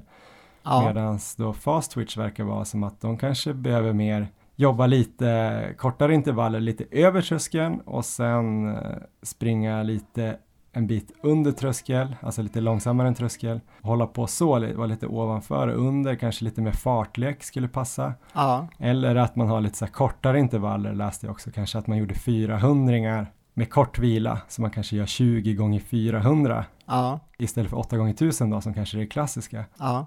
Det är väldigt klassiskt att köra 8 gånger 1000 med en minuts vila och ligga typ precis på tröskelfart eller Så kanske då att slow twitch-löpare tjänar mer på att köra 1000 meters intervaller eller ännu längre medan fast twitch-löpare kanske ska ligga och köra sina 400 och eh, båda då får bäst effekt utav den träningen. Ja, båda kommer öka sin laktattröskel Ja, på det. Och det är ju det som är så intressant när man går efter ett, typ ett program för något lopp eller man hittar något program på nätet eller köper av någon som bara är så här, så här ska du träna för att bli bättre på milen. Det blir ju kanske, det kommer ju slå ganska fel liksom. Ja, Plus att de här som är fast twitch kanske inte tycker det är så kul att ligga och köra fyra gånger två kilometer för att de inte är så bra på det då. Och då kanske man inte gör det lika ofta eller man kanske slutar springa eller ja, ja, man gör något annat och man då kanske tycker det är lite roligare att köra någon backe eller de här 400 och få leka lite och få utnyttja sina, sin fast twitch pool så att säga. Då kanske det gör att löpningen blir roligare och man därför vill träna mer och hålla på längre och sådär. ja, roligare och mer effektiv samtidigt. Och en annan sak när man pratar om det här med intervaller så verkar det också som att fast twitch och slow twitch eh, kanske behöver lite olika typer av vila mellan intervallerna. Eh, jag läste om det där att slow twitch, om man har lite mer långsamma uthålliga fibrer, då klarar man av de här, kanske de här ganska höga joggvilorna lite bättre tydligen. Och eh, medan fast twitch kanske hellre ska typ köra någon ståvila eller gåvila. Har du också tänkt något kring det? Eller har du läst något om det? Alltså jag kör ju själv väldigt mycket joggvila mellan mina intervaller, nästan oavsett eh, vilken typ av intervall jag kör. Vad brukar du köra? Kör du ståvila någonting? Alltså jag eh, började väl köra lite mer joggvila i fjol inför Frankfurt. När vi körde den specifika maratonperioden när vi körde mycket marafartsintervaller. Och jag körde väl som mest, tror jag, 7, 6, 5, 4 i marafart. Och då hade jag en kilometers joggvila. Om jag sprang då marafarten i 4, 10, 4, 15 så hade jag nog vila någonstans 4.50 till 4.55. Just det. Så det är ju typ inte vila för mig känner jag nästan på ett sätt. Men jag Ja. lärde mig ju att behärska det till slut. Men om jag nu skulle vara lite mer fast twitch kanske det hade varit lika bra att vila, kanske då inte fem minuter men två, tre minuter och köra. Att jag kanske skulle må ännu bättre av det och klara av det. Samtidigt ville man väl förbättra den eh, förmågan att kunna springa och eh, ta bort kanske lite mjölksyra under jogg, jogg, joggvila helt enkelt. Så att eh, det är svårt det där om man ska välja. Ja, men överlag kanske man skulle kunna säga att eh, för mig som är lite mer slow twitch skulle, kan nog fortsätta med joggvila. Du kanske borde testa lite mer, kanske i alla fall testa både ståvila, gåvila och eh, joggvila och eh, se vilket du, vilket du känner att du lyckas liksom återhämta dig bäst på. Återhämtar Mm. du dig med joggvila så är det jättebra, men det kanske, du kanske får bättre kvalitet utav det med ståvila. snabbare intervaller, om jag kör eh, liksom milfart eller ännu fortare, då kör jag nästan alltid någon typ av ja, lätt gåvila för att ändå få lite så cirkulation. Står man helt still blir man ju rätt stum. Det tycker jag, då känns det ju bra liksom. Och då är Ja. det kul träning och det vill jag göra igen. så att det kanske tyder på att jag borde göra det. Men som sagt, man kanske behöver de här andra grejerna, att jobba på det också. Men då kanske man ska tänka att man gör det men man vet om att det sliter mer för mig kanske än vad det gör för dig. Ja, Så då kanske jag behöver lägga in någon vilodag innan och efter, men att jag ändå gör det ibland. Jag vet inte. Sen läste jag också lite, jag var ute och tänkte, eller jag var ute och sprang igår och tänkte på det här med hur man kör långpassen verkar också vara lite annorlunda. Att om man är riktigt mer fast twitch då kanske man vill ha lite lugnare långpass tydligen, och lite nästan överlånga. Eh, väldigt långsamma för att inte bränna ut sina fast twitch eh, fibrer och eh, medan slow twitch kan ligga kanske med riktigt hårda långpass som kanske inte behöver bli fullånga men eh, ja, påminner mig lite så här, som Kjell-Erik Ståhl-träning. Kanske Ja. ligga 30 kilometer riktigt, alltså nära sin marafart.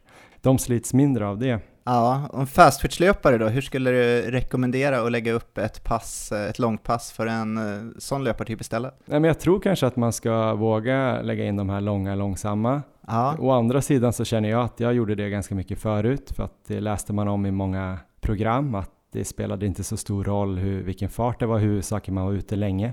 Men då tyckte jag att det ofta blev en chock när man kom till loppet sen. Ja. Att man skulle springa samma eller till och med lite längre distans långsammare. Det var ju inte alls kroppen förberedd på. Så jag tror ändå att man måste lägga in de hårdare långa passen. Däremot så läste jag lite om att progressiva långpass kunde vara bra för fast twitch. Just det. Och det tror jag väl har att göra med att man, det snackar vi kanske inte om i början, men att man kopplar ju på, kroppen kopplar ju på de här um, uthålliga, långsamma muskelfibrerna först. Ja. Alltså när det är lite lättare arbete. Och ju hårdare arbete det blir, och då snackar man väl mest om kraft, inte om fart. Liksom så är det uppför så kopplar man på, då kopplar man liksom på snabbare och snabbare och mer kraftfulla muskelfibrer efterhand liksom. Om man tänker sig i gymmet då, för att eh, göra en liknelse, så kanske man kör marklyft med 40 kilo och tycker det är superlätt. Man gör det 20 gånger lätt. Då kopplar man ju egentligen nästan bara på de här lite mer uthålliga, långsamma muskelfibrerna först. Men när man lägger på mer och mer vikt och så kanske man går upp mot eh, 130-140 till slut liksom i andra ändan när man bara kan göra en etta, tvåa. Då kopplar man egentligen på alla sina muskelfibrer. Så kör man bara upp till 100 då kanske man inte kopplar på de här sista procenten av de absolut mest eh, kraftfulla och snabba muskelfibrerna. Och då jobbar man inte med dem och då tänker jag lite grann att om man gör progressiva löpningar, fast twitch, Ja. då ligger man långsamt kanske i början, första milen och då jobbar man fortfarande med sina uthålliga muskelfibrer.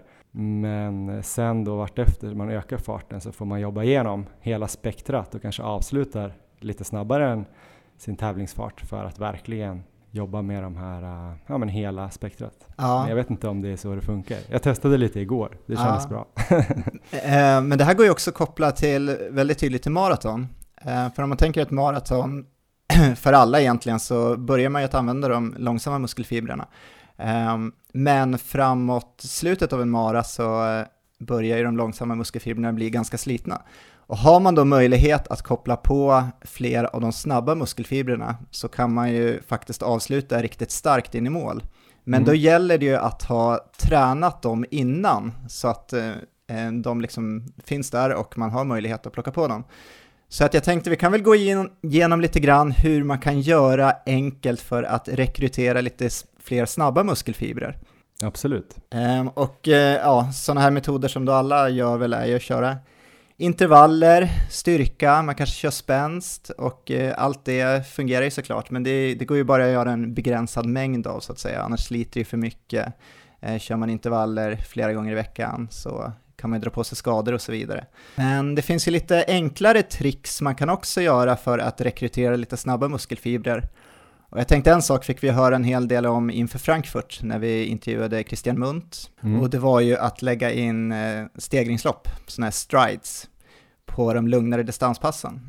Ehm, så att man kanske, om man sprang en mil då så kunde man springa 8 kilometer lugnt och sen körde man kanske en 6-7 stycken gånger 100 meter. Ehm, som ett stegringslopp där man ökade och kom upp i ganska hög fart. Ehm, så ett väldigt skonsamt sätt men enkelt sätt att eh, rekrytera fler snabba muskelfibrer. Eh, körde du någonting av det där? Du körde en del av det va, innan Frankfurt Johan? Ja men absolut, jag la in det på ganska många av mina distanspass och det behövde ju inte vara hårt som sagt och kände jag mig lite sliten så kanske jag nöjde mig med fyra, fem stycken och vissa pass kanske jag körde tio.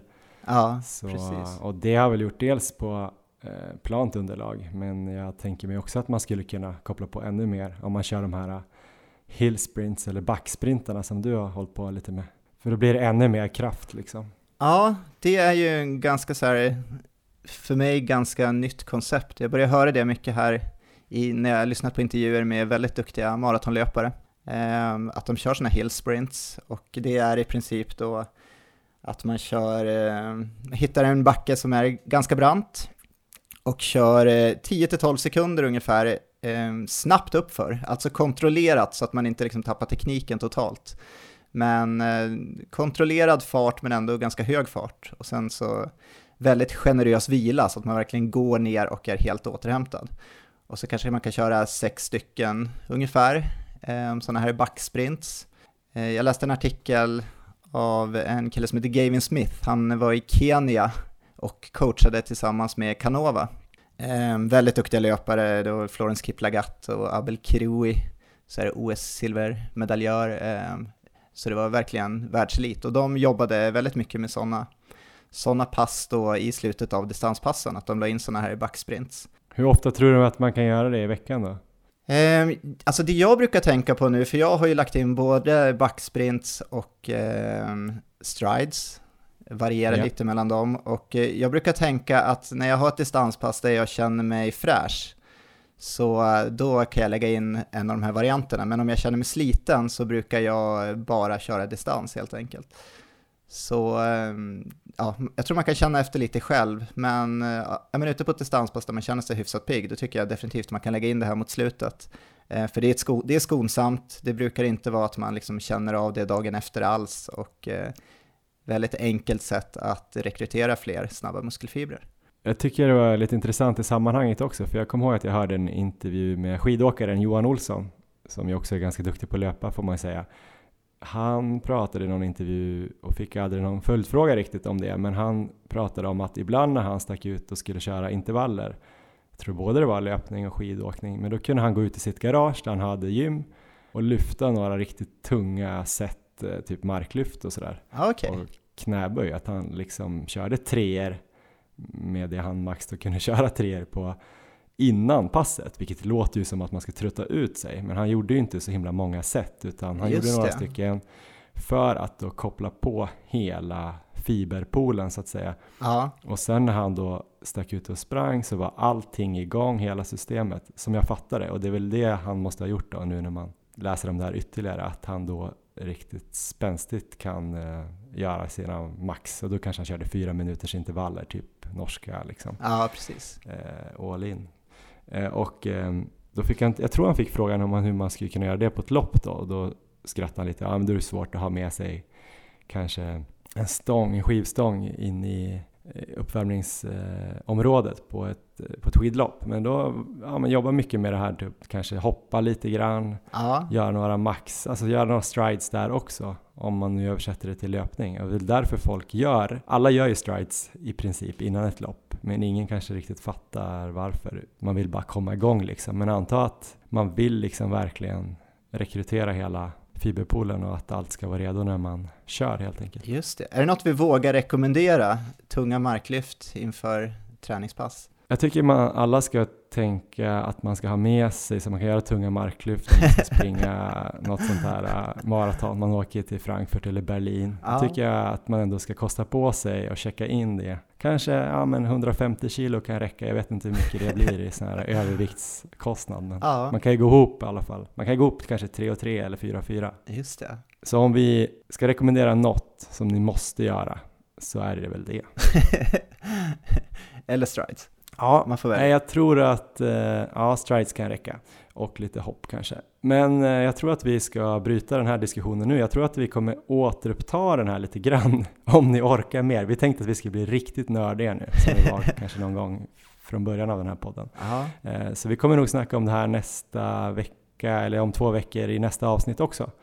Eh, då ska vi försöka prata med Christian Munt om det här med individualisering av eh, träningen. Han har ju väldigt många duktiga maratonlöpare som han tränar och rimligtvis borde de ju ha lite olika profiler och det skulle vara kul att höra lite grann rent praktiskt hur man som coach tänker på de här grejerna. Om man ens tänker på dem. ja vi kanske kan få lite tips eh, vad vi ska göra själva också, individuellt, du och jag. Det kan ju också vara så att vi överteoretiserar kring det här, att det här inte spelar så stor roll för oss. Eh, att det är mer bara stick ut och spring, försök få mer varierat och sådär som Mattsson är inne på, spring lite mer, eh, sov bättre, ät bättre. Och det är det vi ska fokusera på. Men det kan ju vara, som du är inne på, om man har nått sin maxvolym, då vill man ju såklart göra att alla sina pass ska ge maximalt. Ja, Och det kanske han kan hjälpa till lite med. I alla fall prata lite om hur han tänker kring det. Så vi hoppas vi får med oss honom. det tycker jag låter väldigt spännande.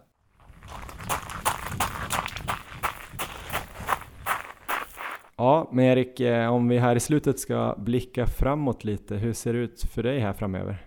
Ehm, väldigt mycket löpning och sen är jag väldigt laddad för fjällägret som ligger om en vecka då när det här släpps. Just det, vi åker där 23 till 25 till Vålådalen. 19 eh, deltagare tror jag, plus oss. Ja, Det blir en riktig löparfest. Vi får hoppas att vi får lite sån här eh, propaganda fjällväder och inte bara sån här eh, 8 grader och, och regn. ja, Men det kan bli kul. Men jag såg att du skulle springa 17 mil den här veckan. Eh, Kommer du kunna komma till fjälllägret fräscha ben eller? Eh, jag hoppas på det. Det är ju min planering i alla fall. Men det, det är ingen så här prestige att jag måste göra det, utan känner jag mig sliten eller får någon slags känning så kommer jag såklart korta ner på den mängden. Men jag, ja, jag hoppas och tror väl att det, det ska, ska kännas bra och gå. Men eh, nu är vi lite mitt i, i den här veckan. Eh, hur känns det? Känns det fortfarande bra med 17 mil och hur, hur, har du tänkt när du har lagt in det? Jag vet inte hur mycket du har sprungit som mest tidigare. Det är väl rekord va? Ja, jag har ju haft en vecka med 15 och sen en vecka med 16 så det är ju ingen sån här att jag har eh, ökat på extremt mycket. Ehm, men det är klart, det är 17 mil är ju jättemycket. Men eh, jag var ju seg i början av veckan efter Ångaloppet, så då var det väldigt stelt, men det har liksom släppt mer och mer. Och eh, men det har rullat på bra än så länge, så att jag, jag tror nog att det ska, det ska fungera. Du har ju fått mig att fundera på att lägga in någon extra mil här den här veckan, så att inte du ska kunna få springa dubbelt så mycket som mig en vecka. Ja. Jag tror bara att min plan ligger runt eh, ja, 8 mil som vanligt. Eh, jag har ju legat på 8-9 mil, haft någon på 10 mil där uppe i fjällen. Eh, nu springer jag lite kuperat, lite skog här i helgen, orienteringstävlingar. Just det. Som ju egentligen borde räknas mer, men det gör de ju inte i Strava. ja. Men eh, funderar på om jag får lägga in en mil till så jag kanske får nio så att du inte kan dubbla mig. Ja, det tycker eh, jag vi kan säga. Får se om jag har tid. Och en annan sak som blev klart bara här i dagarna är att vi ska springa Ramboll Stockholm halvmaraton 7 september, Erik. Eh, det blir ju ditt nästa stora lopp måste man väl säga. Även om ditt stora mål kanske är Valencia i december så är det här ett viktigt steg på vägen tänker jag. Ja, det kommer ju vara dels som någon slags väldigt tidigt preparationslopp men också ett, eh, vad ska vi kalla det, ett B-mål för året i alla fall. Eh, mm. Och eh, jag har ju inte sprungit någon halvmara sedan vi började med Maratonlabbet så att jag är väldigt laddad för den här distansen och för det här loppet så att det ska bli jättekul. Vad tror du att du kan göra då? Om, vi kan väl snacka mer om det i nästa avsnitt såklart för då är det bara en vecka innan eh, loppet men eh, du sa väl under 1.18 vill jag minnas i, i vintras där? Ja, i avsnitt ett för säsongen sa jag under 1.18 så att det, det måste jag ju gå på känner jag. Du har ju sprungit det här loppet förut innan det hette Ramboll Stockholm halvmaraton. Um, hur lyder ditt personbästa på banan? Um, det är 1.23.45 så det hoppas jag ju kunna ta med en ganska god marginal.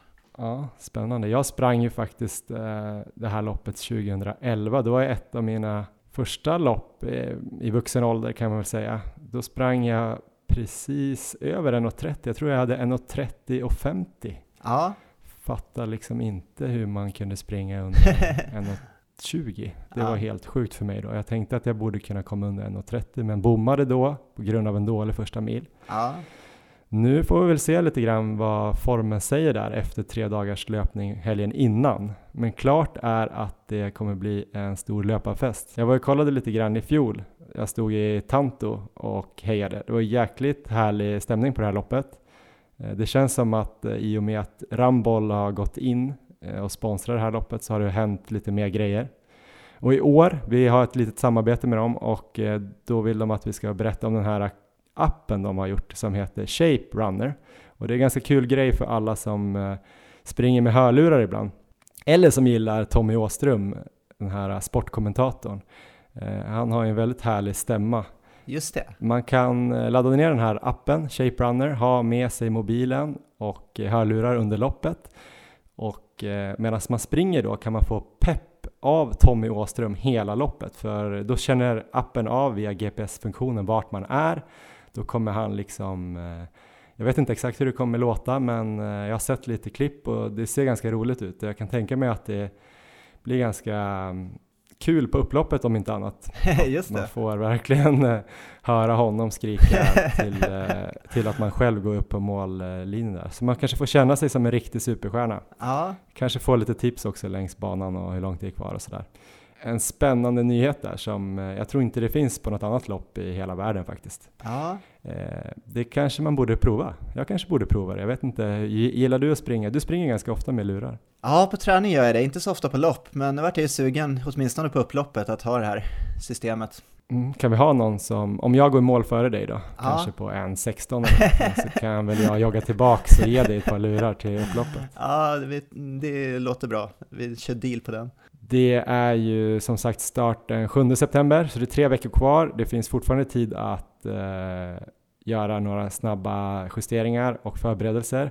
Och det här är ett superbra eh, lopp, dels att passa på, men även att ha som förberedelse inför senare lopp här i höst. Och eh, om ni anmäler er med koden LABBET så får ni också 70 spänn i eh, rabatt. Så eh, det tycker jag ni gör. Koden. LABBET. Och om ni behöver nya grejer då till det här loppet som ni såklart vill springa med oss så kan ni gå in på Löplabbet och eh, köpa ja, nya grejer. Då får ni 20% där på Löplabbet förutom på reavaror och elektronik om ni använder koden MARALABBET19 då. Och eh, deras butiker är helt eh, sprängfyllda med nyheter här efter sommaren. Så det låter ju fantastiskt. Jag tror att det kan bli något slags eh, riktigt snabbt lopp det här, 7 september. Ja, jag är riktigt laddad. Det ska bli, det känns, känns liksom kul att uh, löp, vad ska man säga, tävlingssäsongen kommer igång igen. Mm, det blir eh, jättespännande. Jag har ingen aning om vad jag ska gå för, om jag ska försöka persa, men det bör man väl kanske försöka. Det ligger ju tre veckor före Lidingöloppet för mig, så att det kanske kan vara bra med en genomkörare. Ja, Jag är ju fast twitch, jag ska väl tävla mig i form. precis. Ja, nej men Erik, jag tror att vi får runda av. Du får försöka gå ut och springa då om du ska hinna med dina eh, 17 mil. Jag ska Ja. gå och ta hand om Elmer igen och så får vi se till att komma i form till vårt fjälläger också nästa helg. Det ska bli fantastiskt. Kolla på Instagram, det kommer dyka upp en massa härliga fjällbilder. Vi heter Maratonlabbet där. Strava kan man ju kolla om Erik sprang 17 mil den här veckan. No pressure. Eh, Erik Olofsson heter du där, Johan Forsstedt heter jag. Ja, det var väl det Erik. Tack för eh, den här veckan. Vi kommer tillbaka om två veckor, antagligen med Christian Munt. Mer nörderi då. Hej då. Ha det bra.